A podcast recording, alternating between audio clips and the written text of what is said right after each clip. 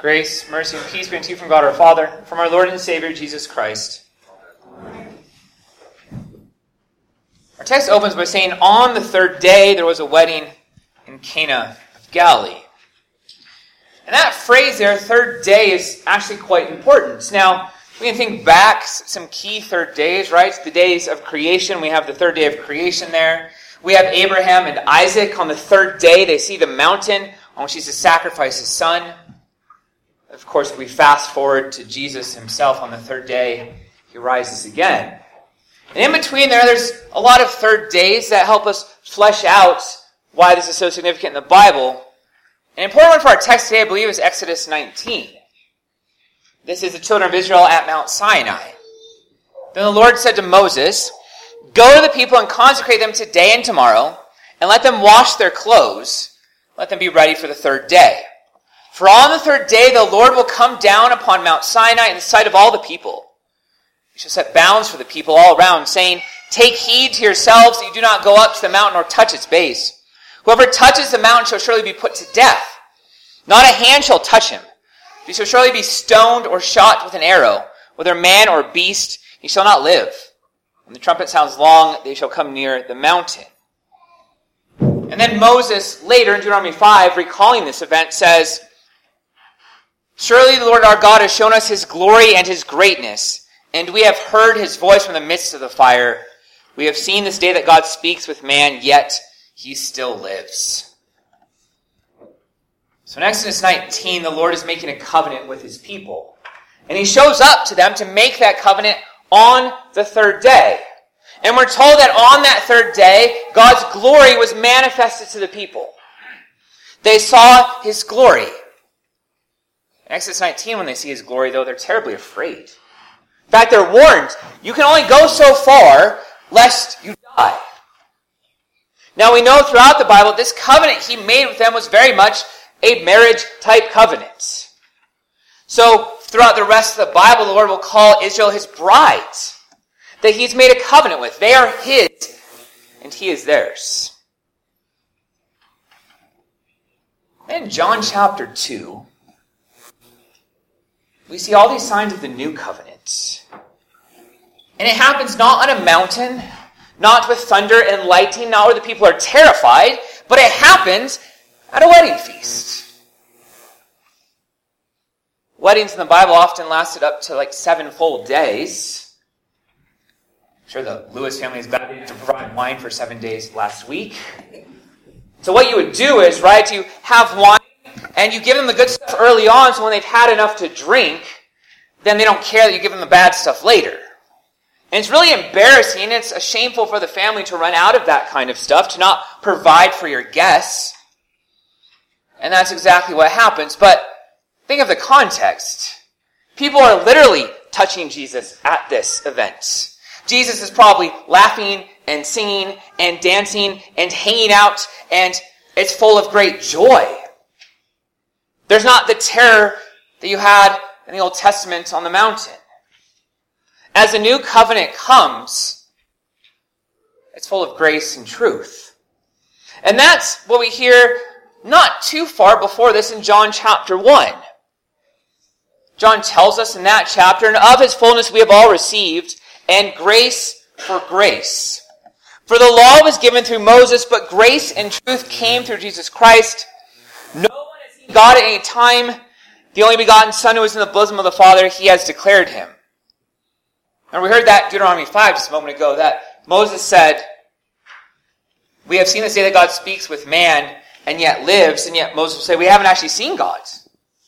We heard in our reading from Exodus 33, he saw the backside of God.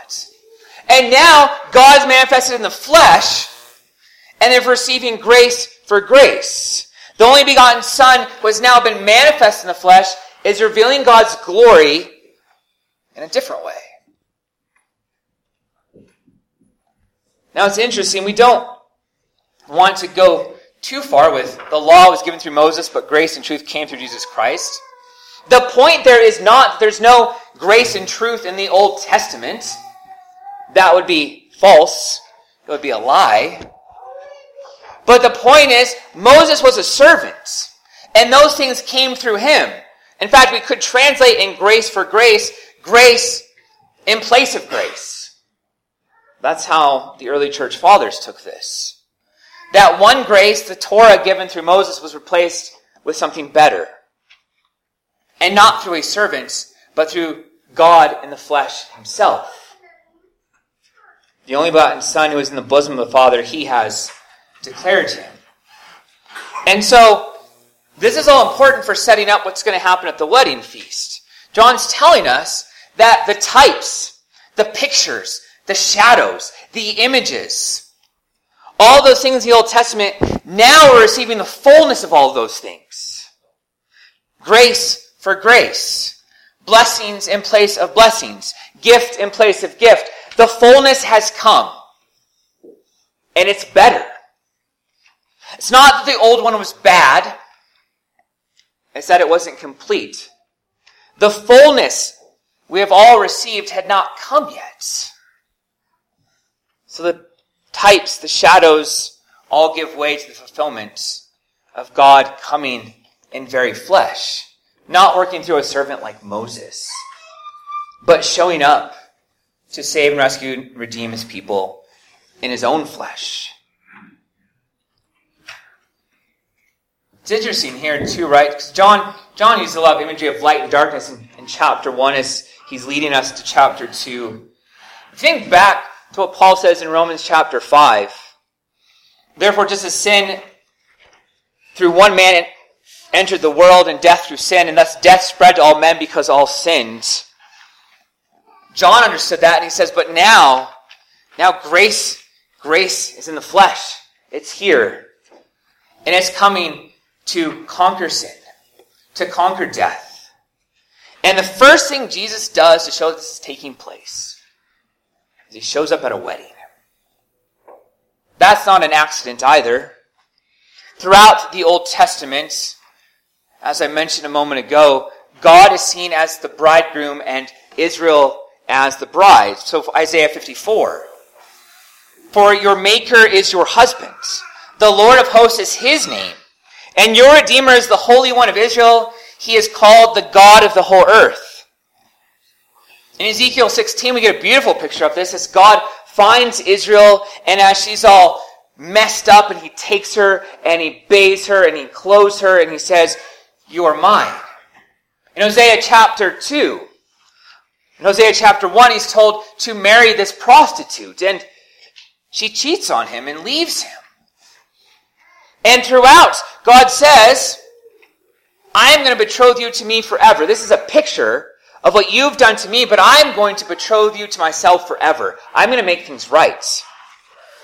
So Hosea will even go to the auction block, the slave block, and buy back Gomer, his wife. And the Lord says, take her home and treat her as your wife as if nothing happens. It's a beautiful picture. In Hosea 2, he says these words, I will betroth you to me forever. Yes, I will betroth you to me in righteousness and justice, in loving kindness and mercy. I will betroth you to me in faithfulness, and you shall know the Lord. And so when Jesus shows up at a wedding party, he's not just there as a guest. He's there as the bridegroom coming to save and redeem his people. That's why his first miracle is at a wedding. In fact, this theme then carries through the next several chapters of John's gospel. So at the end of John 3, John the Baptist says, I'm the best man. He's the bridegroom. I must decrease. He must increase. Go to him. In the very next verses, in chapter 4, Jesus says, It's necessary. It's necessary for me to go through here, and I gotta stop at this well. Why? So we can meet a Samaritan woman. And what does he talk about that Samaritan woman? The fact that this woman had been married multiple times, and the man she's with now is not her husband. It's a beautiful picture because what's happening is Jesus just declared to be the bridegroom, and now we see him searching for a bride, someone who's going to be a picture of what he's going to do for the church. So he shows up and talks to her. And she wants to hide her sins, and he says, No, I've come to give you life. If you know who you're talking to, you would have asked me for a drink that would cause it so that you never thirsted again. And then what happens? She believes. She goes out and she tells everybody. Everyone in her town. And they all come out to Jesus and he stays with them several more days. Theologically speaking, those people that are converted, right, are the spiritual children of this conversation. The wedding produces joy. Christ has saved this woman, and all these people come to believe in him. And then John, to let us know that that was the point of these several chapters. John, the end of chapter 4, says kind of strangely, this happened in Cana, this next miracle would happen at Cana of Galilee. This healing that was going to take place where Jesus made the water wine. Now, why in the world would John have to mention, barely, not even two full chapters later, that Cana is where Jesus made the water wine as if he forgot? Well, he bookends this entire section to let us know this is what it looks like when the bridegroom comes for his people. He comes to rescue and redeem them. He comes to save them. He comes to take women who've been cast off by society and forgotten about and looked down upon, and he says, I've come for you too. He comes to bless even our marriages. He comes to save sinners.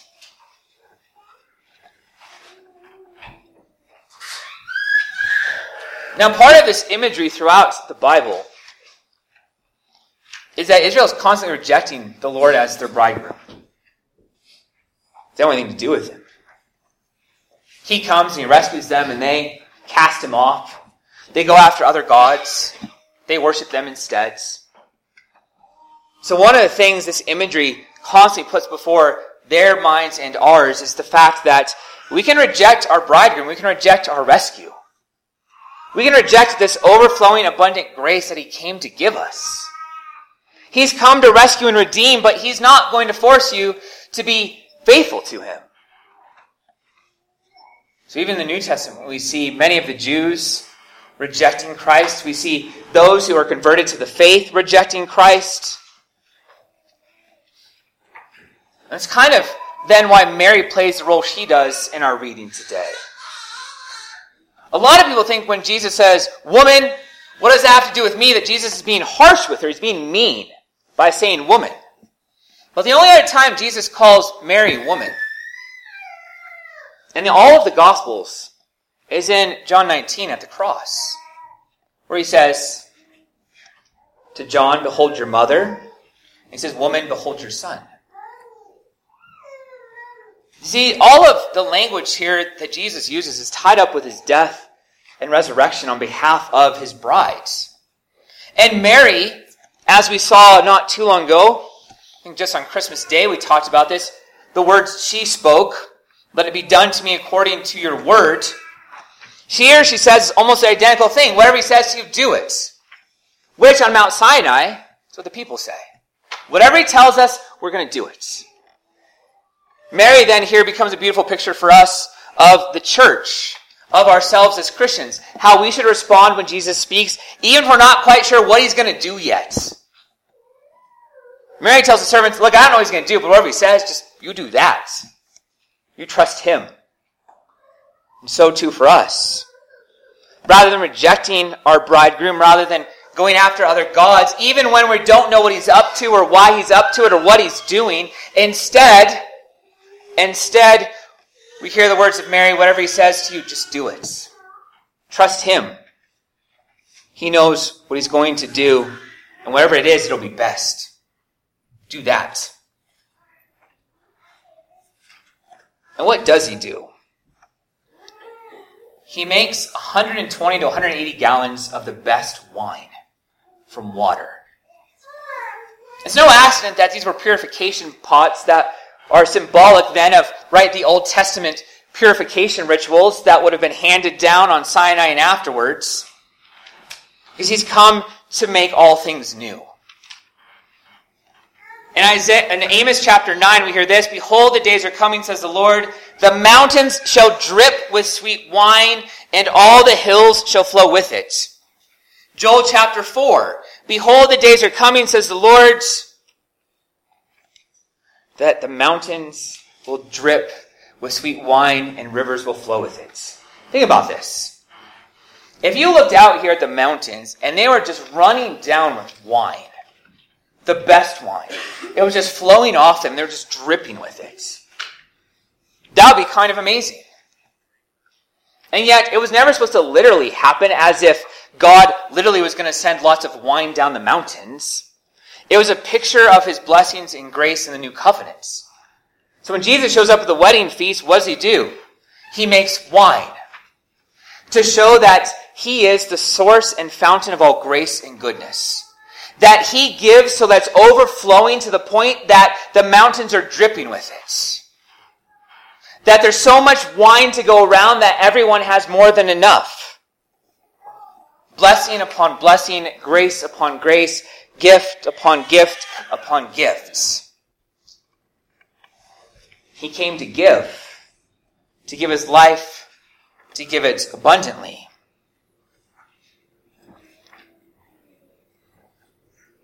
In John's gospel, the next time we hear about Jesus and wine is when they try to offer it to him on a cross. And then, right, he dies on that cross for us and our salvation. And they pierce his side, and John is very clear blood and water flow out. The wine that the mountains drip with comes from the side of Christ our Lord. It's his blood coming to save and rescue and redeem you, to make you his church, his bride. And so then, even as we have in this painting over here, the church has understood that very clearly that the blood that comes from his side is given to us in Holy Communion. Jesus didn't just show up to do some kind of party trick, to make it really cool that they had lots of good wine at their wedding. That would have been great and all, but that wasn't the point. That would not have manifested his glory. It would not have shown fully who he was and what he came to do. He doesn't mean very specific to fulfill all the imagery of the Old Testament to show who he is and what he's come to do for you. And now today, he's still pouring out that grace. The mountains are still dripping with wine. It hasn't stopped. You receive it in your very mouths. And you hear, this is Christ's body, or this is Christ's blood shed for you. And you drink it, receiving Christ's very blood with the wine. He hasn't stopped doing what he did at the wedding at Cana. He's fulfilled it a million times over and keeps fulfilling it and keeps giving. That wine was just a small picture, a small foretaste of the greatness of the grace that he came to give you. So when you come to the table today, you come to a wedding feast. You come to celebrate the marriage feast of the Lamb that we hear about in the book of Revelation. It's quite interesting. If you take John and Revelation, you read them back to back.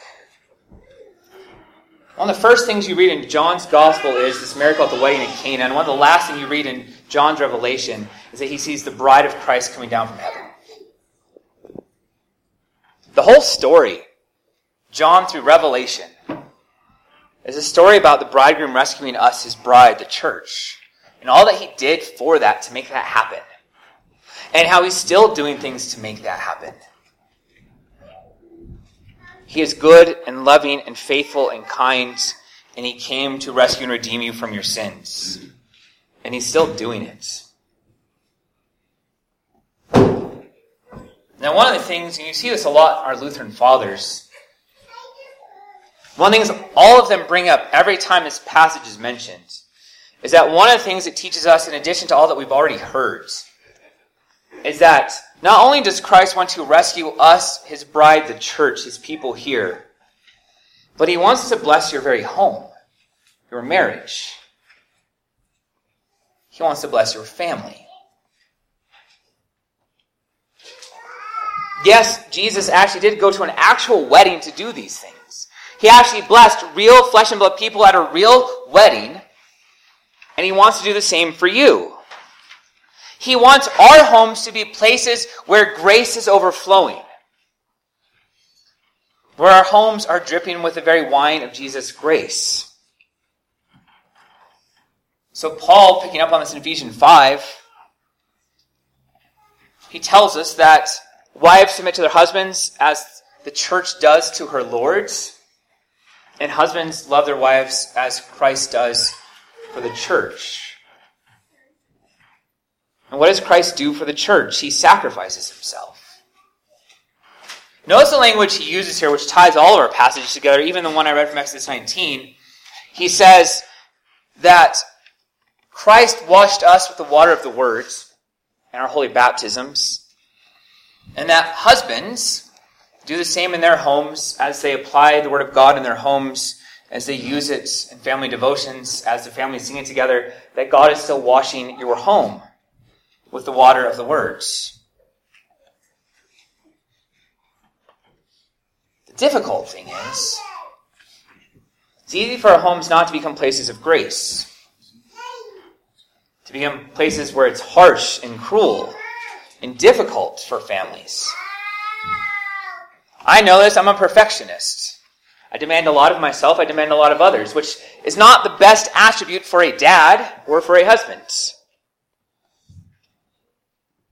And so we have to be constantly reminded, not just me, I don't think, but I think all of us, that our home should be a place where the grace of our Lord Jesus Christ drips, where it's felt, where you know that Jesus and his gifts are present there among our families. So that's what Jesus desires for our homes to be a place of blessing. For homes to be a place where we come and gather together, and it's a shelter from the world outside, and we bless and pray for one another with God's holy words. Just like he did at that wedding feast. It's a beautiful thing, and that's what Christ wants for your home. He wants us to look at what he did for his church and how the church responds to him, and he says, I want you to do this, not because I'm trying to put some ridiculous burden on you, but because I want your home to be a place of blessing and grace and mercy. That's what he wants for you. That's why Paul can't talk about wives and husbands without saying, of course, what I'm talking about is the mystery of Christ and his church. Our homes reflect that whether we want it to or not. A marriage reflects Christ and his church no matter what. But our prayer is that it'll reflect it truly and beautifully. Our prayer is that Jesus will show up, that he'll bless our homes, that he'll turn that which is ugly and sinful that He'll remove that, that He'll cleanse that out, that He'll wash it out of our homes, and our homes will be built upon Him and His holy words, and all the grace found therein. You can't miss when you're traveling through the Bible and looking at this bridegroom imagery, or in John chapter 2 or Ephesians chapter 5. Whenever you have wedding imagery, there should always be this element of joy. God wants to bless us, and He wants us to be filled with the joy of the Lord. So here this morning, He calls us, He says, Come. Everything's prepared.